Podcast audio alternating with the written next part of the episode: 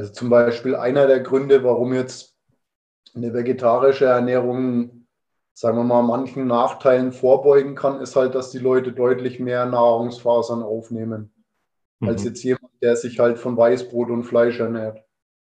Der nimmt halt einfach extrem wenig Nahrungsfasern und sehr wenig ähm, sekundäre Pflanzenstoffe auf. Und jemand, der halt tendenziell mehr pflanzliche Kost zu sich nimmt, der nimmt halt dann auch einfach vor allem mal mehr Nahrungsfasern und mehr sekundäre Pflanzenstoffe auf.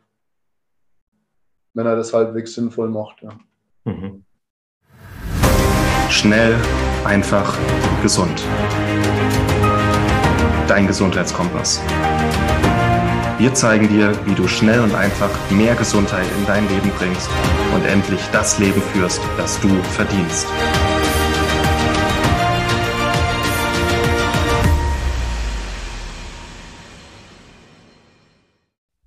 Hallo und herzlich willkommen zu einer neuen Folge hier bei Schnell einfach gesund. Schön, dass ihr wieder eingeschaltet habt. Mein Name ist Martin Auerswald. Heute im Gespräch mit unserem Chefkoch Felix. Hi Felix. Hi Martin, schön, dass ich wieder dabei sein kann. Ja, wir haben heute uns als Thema mal überlegt, ein bisschen über gesunde Ernährung zu sprechen. Und das machen wir relativ viel, aber nie, also wir verpacken es immer in andere Themen. Wir reden mal nie explizit über gesunde Ernährung und was man sich überhaupt darunter vorstellt. Und vor allem würde mich mal so deine Sicht als äh, Küchenchef und Diät, ähm, Diätkoch interessieren, was du unter gesunden Ernährung verstehst und wie du das in, dein, in deinem Leben im Grunde praktizierst und was du unseren Lesern heute mitgeben kannst. Da bin ich sehr gespannt. Ja. Ja, sehr spannendes Thema. Da haben wir auch im Magazin vor kürzerer Zeit mal einen Beitrag dazu veröffentlicht. Und das ist eine Frage, die mich auch persönlich schon länger beschäftigt hat. Also einfach die Frage, was jetzt der kleinste gemeinsame Nenner von verschiedenen Ernährungskonzepten ist, die man dann letzten Endes als gesunde Ernährung bezeichnen würde. Ja. Ja. Und, ja, zu dem, zu dem Thema habe hab ich mich auch einfach aus persönlichen Motiven irgendwann mal durchgerungen, weil ich auch schon sehr viele verschiedene Ernährungskonzepte persönlich ausprobiert habe und auch ein, also ich finde Studien immer sehr interessant, halt auch zum Beispiel, wenn man jetzt mit so Aussagen konfrontiert wird, dass ähm, zum Beispiel, wenn sich Leute vegetarisch ernähren, dass sie dann tendenziell viel weniger häufig übergewichtig sind, als wenn sich jetzt Menschen konventionell ernähren. Und dann halt einfach letzten Endes so für mich die Frage, ja, was, was genau ist die Ursache jetzt dafür, dass jetzt zum Beispiel eine Studie zu so einem Schluss kommt. Und ähm, ja, und auch im, im Rahmen von meiner Ausbildung zum Diätkoch ähm, mussten wir ja die Prinzipien von einer gesunden Ernährung lernen. Also das war Prüfungsbestandteil und auch jetzt in meiner, meiner Laufbahn jetzt als, als Koch, also auch wenn ich jetzt Angebotsplanungen äh, machen dürfte, wo jetzt praktisch mehrere hundert Leute ähm, dauerhaft jetzt zum Beispiel durch mein Angebot oder unser Angebot ähm, verpflegt worden sind, dann ist es praktisch auch so, dass ich dann dafür verantwortlich bin oder mit dafür verantwortlich bin, dass die Leute sinnvoll ernährt werden. Mhm. Also weil wenn jetzt jemand zum Beispiel in einem Altersheim lebt, und ähm, der jetzt jeden Tag ähm, nur Schnitzel und Pommes kriegen würde, dann wäre der super zufrieden. Also weil das die Leute auch schlicht und ergreifend einfach gerne essen. Aber er würde halt mit der Zeit auch einfach mit gewissen Nährstoffen unterversorgt werden. Und von dem her war das auch während der, der Laufzeit, also während der ganzen vergangenen Jahre immer wieder ein Thema für mich, ähm, mich halt damit zu beschäftigen, wie man Menschen halt einfach gesund und sinnvoll ernähren kann. Ja. Mhm. Sehr schön. Was mich mal interessieren würde, ich habe äh, letztes Jahr einen Ernährungsberater gemacht und das, was ich da lernen musste, war schon auch über gesunde Ernährung. Das war schon extrem veraltet und einfach nicht wirklich das, was ich unter einer gesunden Ernährung verstehen würde, was halt immer noch gelehrt wird. auch so Deutsche Gesellschaft für Ernährung mäßig, äh, dass eigentlich in die Richtung Must geht, 50, 60 Prozent der Kalorien durch Kohlenhydrat, am besten durch tolles Vollkorngetreide. Ähm, wie ist es bei dir gewesen? Oder das auch das, was du gelernt hast? War das schon, was du auch jetzt in der Praxis sagen würdest, gut oder schon eher dieses veraltete Denken? Nee, das war schon, also überwiegend halt dieses veraltete Denken, halt auch zum Beispiel so Aussagen wie, dass jetzt kollagenhaltige Eiweiße, sagen wir mal, weniger wertig sind ähm, als jetzt zum Beispiel wasserlösliche Eiweiße wie, wie Albumine oder so. Mhm. Ähm, oder auch eben das Verhältnis Kohlenhydrate zu Fett. Ähm, ja, und halt auch generell die, die ganze Aufteilung von der Nährstoffpyramide. Und das ist auch ein Thema, über das ich ja, längere Zeit nachgedacht habe. Und ich denke, ein, ein Thema, warum es halt auch zu solchen Empfehlungen kommt, ist halt generell auch die Verfügbarkeit. Also auch wenn, wenn man jetzt zum Beispiel den Menschen empfiehlt, ähm, ihre Eiweißaufnahme zu erhöhen, also wenn jetzt jeder Bürger in einem Land seine Eiweißaufnahme so erhöhen würde, wie wir das jetzt zum Beispiel für sinnvoller erachten würden, dann hätte das ja auch für, für das ganze Land ähm, sehr weitreichende Folgen. Also wenn sich jetzt der, der Staat hinstellen würde und würde anstatt 0,8 Gramm Eiweiß pro Kilogramm Körpergewicht oder Magermasse auf einmal 1,5 bis 2 Gramm empfehlen, dann müsste ja auch irgendwo die, die Verfügbarkeit gegeben sein. Mhm. Also es müsste ja dann viel, viel mehr davon für die Menschen zur Verfügung stehen, dass sich die Menschen dann nach dieser Vorgabe sinnvoll ernähren könnten. Und ein Thema bei den Empfehlungen ist ja halt auch oft so die, die Art, wie, das, wie man zu diesen Empfehlungen kommt, ist oft einfach die Menge, bis zu der kein, kein Nachteil ähm, spürbar ist. Also wenn jetzt jemand, sagen wir mal, auf diese 0,8 Gramm Eiweiß pro Kilogramm Magermasse kommt, dann werden bei dem kaum nachteilige Folgen festzustellen sein. Aber letzten Endes ähm, ist ja nicht das Ziel, auch nicht das Ziel von schnell einfach gesund, keine Nachteile oder Nachteile zu vermeiden, sondern im Endeffekt ist ja das Ziel, von Vorteilen profitieren zu können. Mhm. Und das war halt auch ein Punkt, wo, ja, wo mich halt auch einfach verschiedene Bücher, auf die ich auch oft durch dich aufmerksam geworden bin, dazu bewegt haben, halt da auch einfach mal einen anderen Ansatz zu, zu, zu wählen, ja. Mhm. Oder auch zum Beispiel bei den, bei den Referenzwerten von Vitaminen oder Mineralstoffen geht es ja auch einfach darum, da gibt es eine Untergrenze und da gibt es eine Obergrenze. Und wenn man sich irgendwo da, da drin, da dazwischen befindet, ähm, dann wird jetzt kein Hausarzt kommen und wird sagen, ähm, das ist jetzt aber nur knapp, sondern der wird einfach sagen, ja, sie sind in der, sie sind im Rahmen. Mhm. Aber es macht halt auch einfach Stoff fürs Wohlbefinden einen Unterschied, ob ich mich jetzt eher im unteren Rahmen bewege. Also auch wenn man jetzt noch nicht sagen würde, ich hätte eine, einen Mangel von einem gewissen Stoff. Mhm. Oder ob ich jetzt halt wirklich gut versorgt bin mit einem Stoff wie zum Beispiel Vitamin D, Vitamin A oder Vitamin C oder anderen Stoffen. Mhm. Und auch noch einen, einen der spannendsten Unterschiede, also zu dem, was, was ja jetzt auch dein Fachgebiet ist und ähm, zu, zu dem, was ähm, als Ernährungslehre bekannt ist, ist halt auch, dass zum Beispiel die ganzen Hemmstoffe im Pflanzen außer Acht gelassen werden. Also, dass man jetzt davon ausgeht, ich esse jetzt x Gramm Brokkoli oder und dann kommen halt einfach so und so viel Gramm Kalzium und dies und jenes. Das kommt dann praktisch direkt in meinem Körper an, weil das ist ja in dieser Pflanze drin. Dass das halt so auch nicht funktioniert, also dass unser Körper nicht so funktioniert. Ähm, das waren halt so spannende Learnings für mich, ähm, die, die ich dann halt auch einfach immer wieder probiert habe, vor allem auch in meine eigene Ernährungspraxis mit einfließen zu lassen. Hm. Also zum Beispiel einer der Gründe, warum jetzt eine vegetarische Ernährung, sagen wir mal, manchen Nachteilen vorbeugen kann, ist halt, dass die Leute deutlich mehr Nahrungsfasern aufnehmen, mhm. als jetzt jemand, der sich halt von Weißbrot und Fleisch ernährt der nimmt halt einfach extrem wenig Nahrungsfasern und sehr wenig ähm, sekundäre Pflanzenstoffe auf.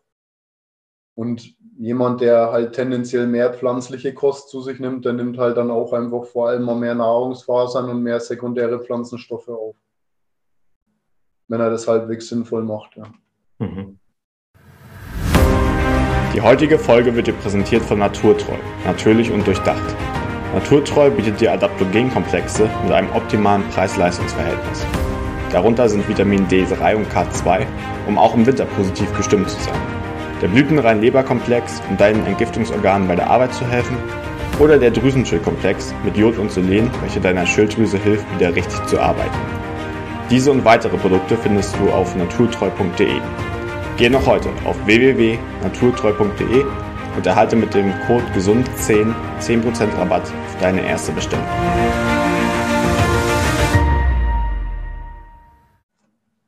Spannend. Ich fand auch interessant, was du jetzt auch gesagt hast zum Thema, was empfohlen wird von staatlicher Seite und Verfügbarkeit äh, mit dem Eiweiß.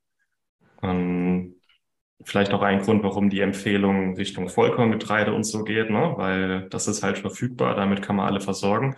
Und ich habe mal ein Interview gesehen mit einem sehr, sehr ja, ranghohen, bei der, ich glaube, bei der Deutschen Gesellschaft für Ernährung war das, und da ging es um verschiedene Speiseöle. Und die DGE mhm. empfiehlt immer noch Rapsöl und Sonnenblumenöl als Basis in der Küche. Und da ging es in dem Interview irgendwann um Olivenöl, also auch richtig gutes, bio, kaltgepresstes Olivenöl.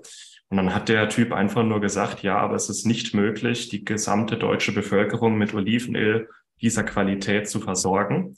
Deswegen, äh, so nach dem Motto, deswegen empfehlen wir kein Olivenöl, sondern Raps- und Sonnenblumenöl, weil dieses raffinierte Öl ist halt für alle reichlich vorhanden. Aber das hat ja da nichts mehr mit Gesundheit zu tun, sondern ja, diese Verfügbarkeitsheuristik. Ne? Das ist auch ein, ein spannendes Thema.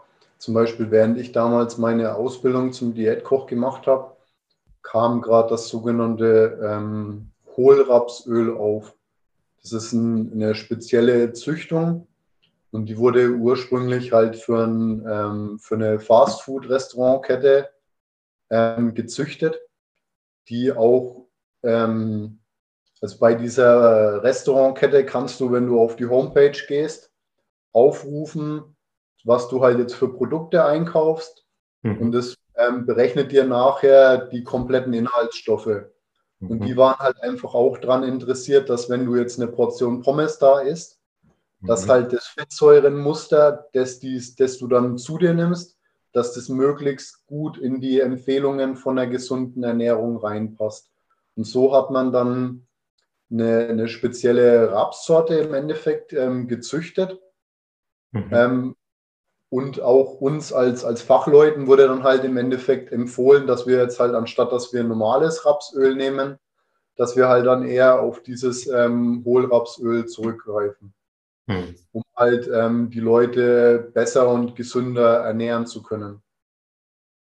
Und ja, und, und letzten Endes fand ich halt auch spannend, wie zu hören, dass das, ja, wie soll ich sagen, klar, dass das Fettsäuremuster Muster ein, ein Kriterium ist, aber dass halt auch die Art und Weise, wie das Öl gewonnen wird, ein sehr großes Thema ist. Ähm, und dass das mitunter halt einfach äh, schädlicher sein kann, als wenn man jetzt einfach ein Öl mechanisch presst. Ja. Ja. Voll interessant. Ich weiß, es mit Pommes war nur ein Beispiel, aber es sind immer noch Pommes. So dieses Ziel, die Leute gesünder zu bekommen mit diesem Kohlrapsöl, es sind trotzdem Pommes. Es wird trotzdem frittiert. Das ist äh, super. Das ist, ein, das ist eine gewisse Scheinheiligkeit einfach, ne? Ja, letzten Endes geht es ja halt auch darum, dass sich die, die, die Akteure am Markt, es hat ja niemand Interesse daran, schlecht in den Medien dazustehen. Mhm. Also wenn es jetzt heißt, XY ist total ungesund und es ist schlecht, ähm, dann muss man halt zu dem damaligen Zeitpunkt auch sagen, ja, okay, aber wenn ich jetzt in irgendein Restaurant gehe, dann kann ich da nicht auf die Homepage gehen und kann mir ähm, zeigen lassen, welche Inhaltsstoffe jetzt mein Schnitzel hat und welches Fettsäurenmuster ich zu mir nehme. Ja. Das sind halt dann auch einfach so Projekte, wo diese Akteure einfach auch gezielt gegengesteuert haben, um halt auch einfach ähm, solche Vorwürfe entkräften zu können. Oder halt auch zum Beispiel so, wenn man sich jetzt das Menü zusammenstellt und einmal nimmt man einen halben Liter Cola, mhm. Limonade, ja, und einmal nimmt man einen halben Liter ähm, Limonade ohne Zucker, dann halbiert es einfach mal eben so den Nährwert von deinem Menü. Mhm. Und so, und das sind dann auch Sachen, wo, wo dann halt der, die Restaurantkette gesagt hat, ja, das steht ja dem Kunden frei, ob er jetzt halt die richtige Limonade trinkt oder die zuckerfreie Limonade. Mhm. Und in einem Fall nimmt er halt doppelt so viel Energie auf und im anderen Fall halt einfach ähm, deutlich weniger Kohlenhydrate und halt auch einfach deutlich weniger Zucker. Mhm. Und, und ähm, so hat man dann halt auch das, das, das gezielt am, am eigenen Image gearbeitet und ähm, sich halt auch aus dieser negativen Presse wieder herausgearbeitet. Also durchaus ähm, auch aus unternehmerischer Sicht muss ich sagen, sehr spannend, weil halt oft auch einfach sehr, sehr gut gemacht. Mhm.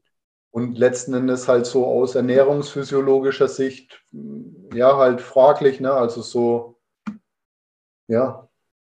Ja. Durchaus interessant, ja. Ja, das passt eigentlich auch alles sehr schön rein in unser Thema heute. Ähm, da können die Zuhörer einfach mal ein bisschen was mitnehmen, wo wie auch offizielle Empfehlungen zustande kommen, was im Hintergrund so passiert. Äh, Finde ich cool. Lass uns jetzt mal, ähm, du hast auch in dem Beitrag, den verlinken wir unter dem, äh, unter der Episode hier, mal so die Grundlagen oder die, die wichtigsten Hebel für eine gesunde Ernährung reingeschrieben. Also die mit dem geringsten Aufwand auch einen großen Effekt für die Gesundheit haben. Was sind denn so deine gesunden Grundlagen?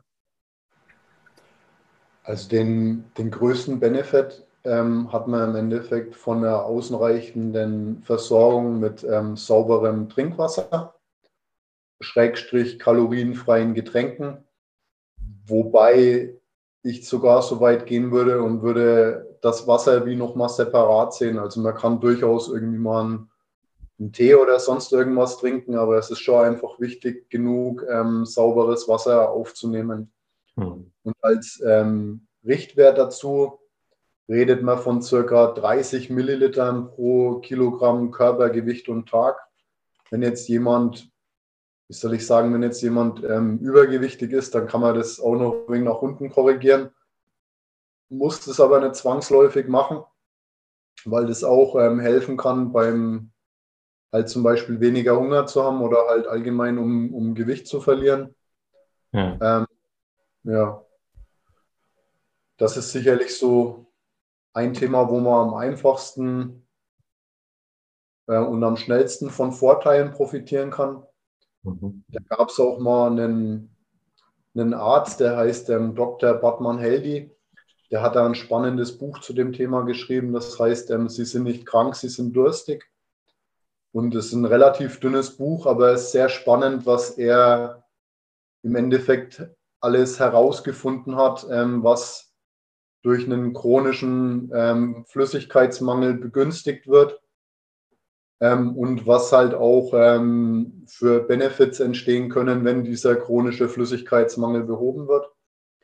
Wichtig bei dem Thema ist vielleicht noch, dass man jetzt nicht auf einmal irgendwie einen Liter oder zwei Liter Wasser reinleert, weil das Ding, der, der Körper kann das dann gar nicht so schnell verarbeiten, sondern es wäre wichtig halt zu trinken, sich das wirklich anzugewöhnen, dass man auch trinkt, bevor man wirklich durstig ist.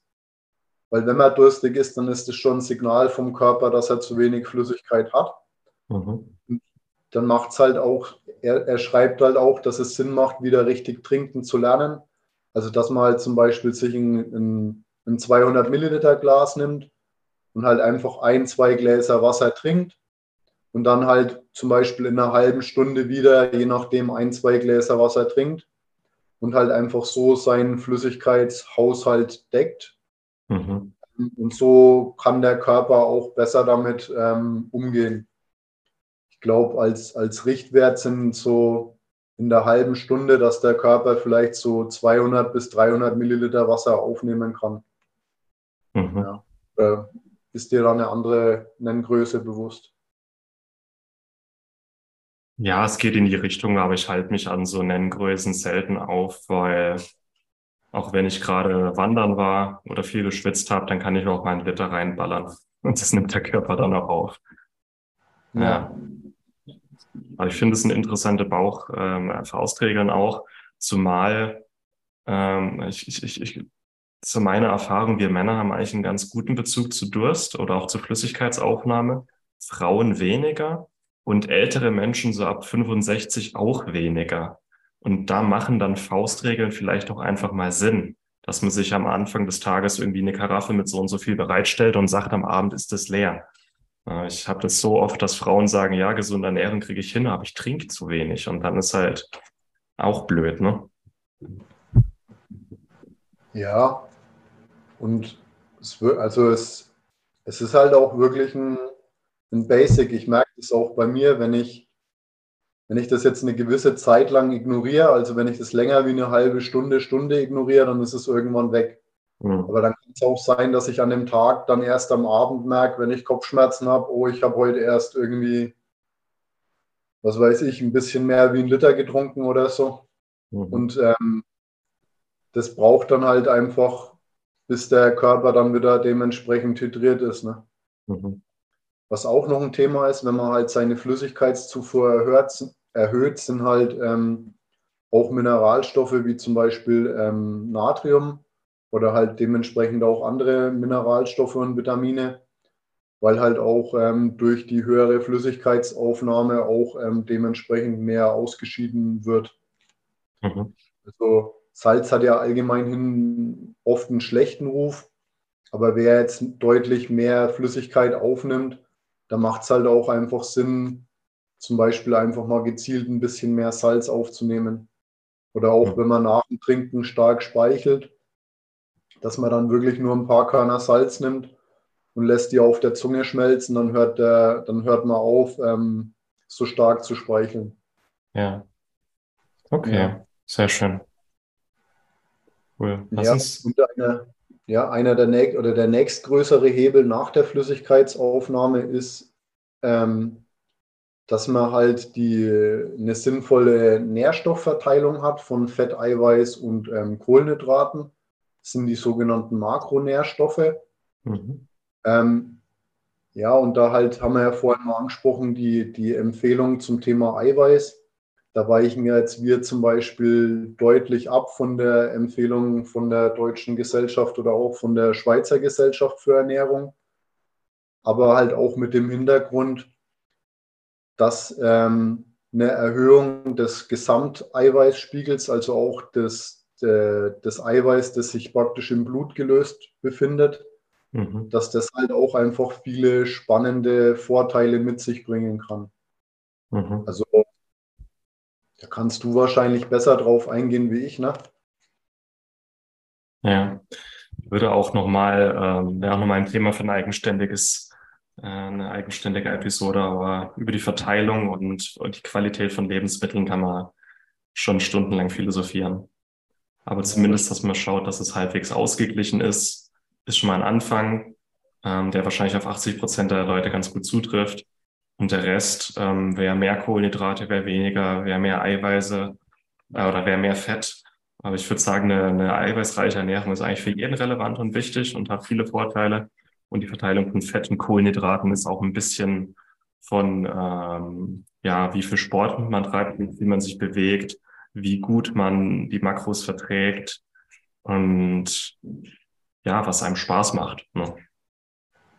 Ja, und auch bei den Kohlenhydraten, dass man eben nicht zuerst an Vollkornbrot denkt, sondern dass man bei Kohlenhydraten auch vor allem mal an, an Gemüse denkt und halt auch zum Beispiel an Hülsenfrüchte und dann halt praktisch erst im, im Nachgang an halt zum Beispiel noch ähm, äh, äh, zum Beispiel Kartoffeln oder Brot oder andere Sachen denkt. Mhm. Also zum Beispiel so plus minus 10 Gramm Gemüse pro Kilogramm Körpergewicht und Tag ist auch eine, eine sinnvolle, wie soll ich sagen, eine sinnvolle Faustregel, um gut versorgt zu sein. Und wenn man dabei auch einfach noch darauf achtet, dass man möglichst viele verschiedene Farben zu sich nimmt, dann ist man, denke ich, sehr gut beraten. Und die wenigsten Leute essen zu wenig Obst, die meisten Leute essen zu wenig Gemüse. Mhm. Und mehr Eiweiß und mehr Gemüse zu essen, ist eigentlich für die meisten ähm, einer, denke ich, der größten Hebel, wenn man sich gesünder ernähren will. Egal jetzt über, über welche Kostform. Also das sind, denke ich, so nach der Flüssigkeitsversorgung die, die nächstgrößeren Hebel. Mhm. Und danach kommt dann im Endeffekt die ausreichende Versorgung mit ähm, Mikronährstoffen und ähm, sekundären Pflanzenstoffen. Mhm. Ja, das also wäre jetzt praktisch von, von, sagen wir mal, sehr wichtig nach ähm, immer noch wichtig geht. Der kommt dann praktisch jetzt zu den Mikronährstoffen. Und dann macht es halt einfach auch Sinn, ähm, mal zu schauen, was, wo, wo stehe ich da im Moment gerade, also wie, was, was für Nährstoffe ähm, habe ich oder mit welchen Nährstoffen bin ich gut abgedeckt mhm. und welche fehlen mir. Und dann halt einfach mal eventuell auch sogar unter Anleitung mal gezielt diese Stoffe auf ein sinnvolles Maß aufzufüllen. Mhm. Da können dann auch zum Beispiel Produkte wie ein gutes Omega-3-Öl oder halt auch zum Beispiel gewisse Nahrungsergänzungsmittel Sinn machen. Aber man sollte das nicht einfach ähm, blind zuführen, sondern man sollte einfach wirklich mal schauen, wo stehe ich und wo möchte ich gerne hin. Ja. ja. Und erst praktisch jetzt am am Ende ähm, kommt dann noch das Thema Zusatzstoffe. Also das heißt, wenn ich bis dahin alles richtig gemacht habe, dann kann ich zum Beispiel jetzt den Brühwürfel oder das Glutamat oder so noch weglassen. Mhm. Das, das, das kann auch durchaus Sinn machen. Aber ähm, wenn ich jetzt zum Beispiel vorher irgendwo einen Fehler drin habe, also wenn jetzt einfach meine meine Nährstoffaufnahme bei Fett, Eiweiß und Kohlenhydraten nicht stimmig ist, dann werde ich mit dem Verzicht auf ähm, Brühwürfel wahrscheinlich deutlich weniger ähm, Vorteile generieren können, als wenn ich vorher mal schaue, ähm, ob ich genügend Eiweiß aufnehme, ob ich genügend ähm, vor allem komplexe Kohlenhydrate wie Gemüse und Linsen und so zu mir nehme und ob ich äh, hochwertige Fette zu mir nehme. Mhm. Ja. Und dann kann man dann einfach auch noch schauen, dass man halt ähm, Zusatzstoffe reduziert. Und so als grundsätzliche Empfehlung würde ich halt eigentlich auch jedem Menschen dazu raten, sich halt überwiegend ähm, frisch mit, mit, mit Grundzutaten zu ernähren und weniger hochverarbeitete Lebensmittel einzukaufen, weil auch bei hochverarbeiteten Lebensmitteln oft bei den teuren Zutaten gespart wird. Mhm. Also vielleicht als, als Beispiel, wenn man jetzt zum Beispiel ähm, Ravioli kauft, fertige Ravioli, dann steht da drauf, dass da 11% Fleisch in der Füllung drin sind. Mhm. Aber wenn man jetzt das, den, de, das ganze Produkt anschaut, dann befindet sich in so einem Produkt zum Teil nur noch 1% Fleisch. Mhm. Also der, da ist dann Teig drin, da ist Soße drin und in der Füllung sind 11% Fleisch, aber praktisch auf das gesamte Produkt macht es dann verschwindend wenig aus. Mhm. Also wenn ich jetzt Raviolis machen würde und da wäre nur 1% Fleisch drin, dann würde ich mich nicht drauf, also würde ich mich nicht trauen, ähm, drauf zu schreiben, dass das jetzt Ravioli mit Rindfleisch sind, weil ja, es ist halt einfach verschwindend wenig.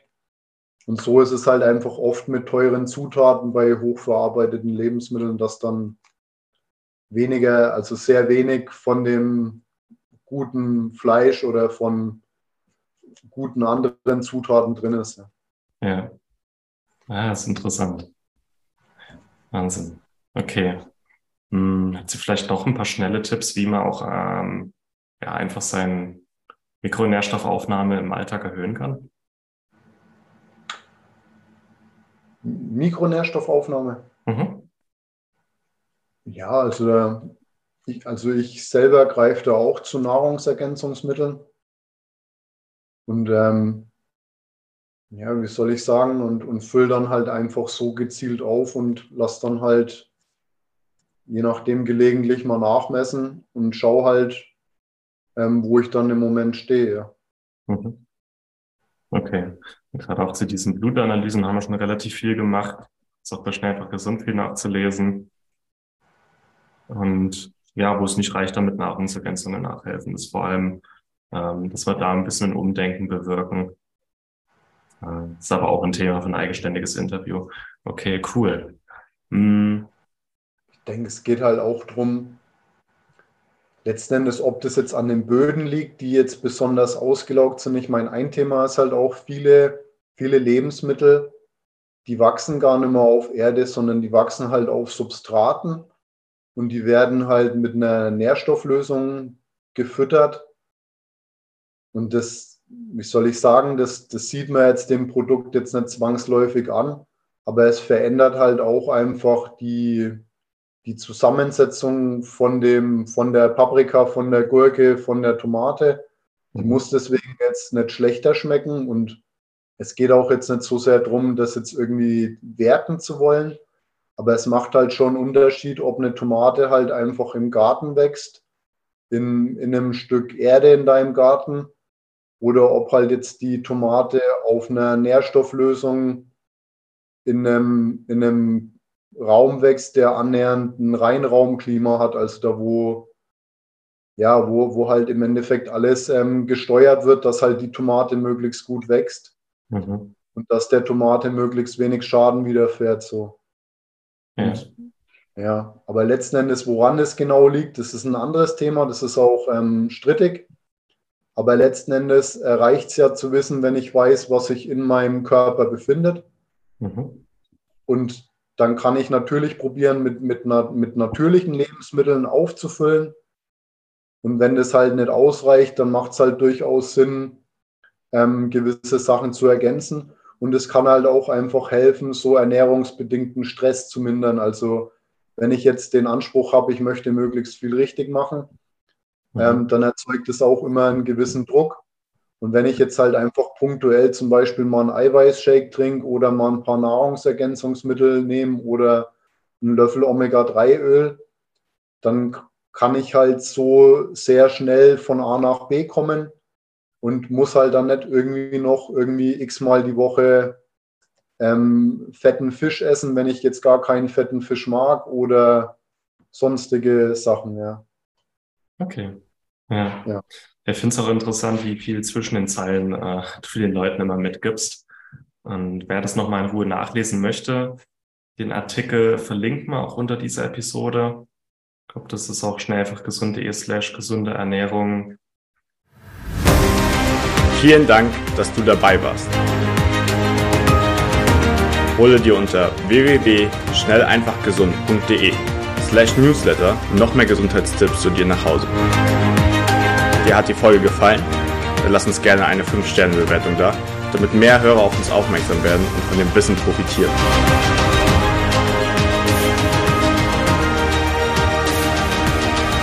Wir wünschen dir eine gesunde Woche. Dein SEG-Team.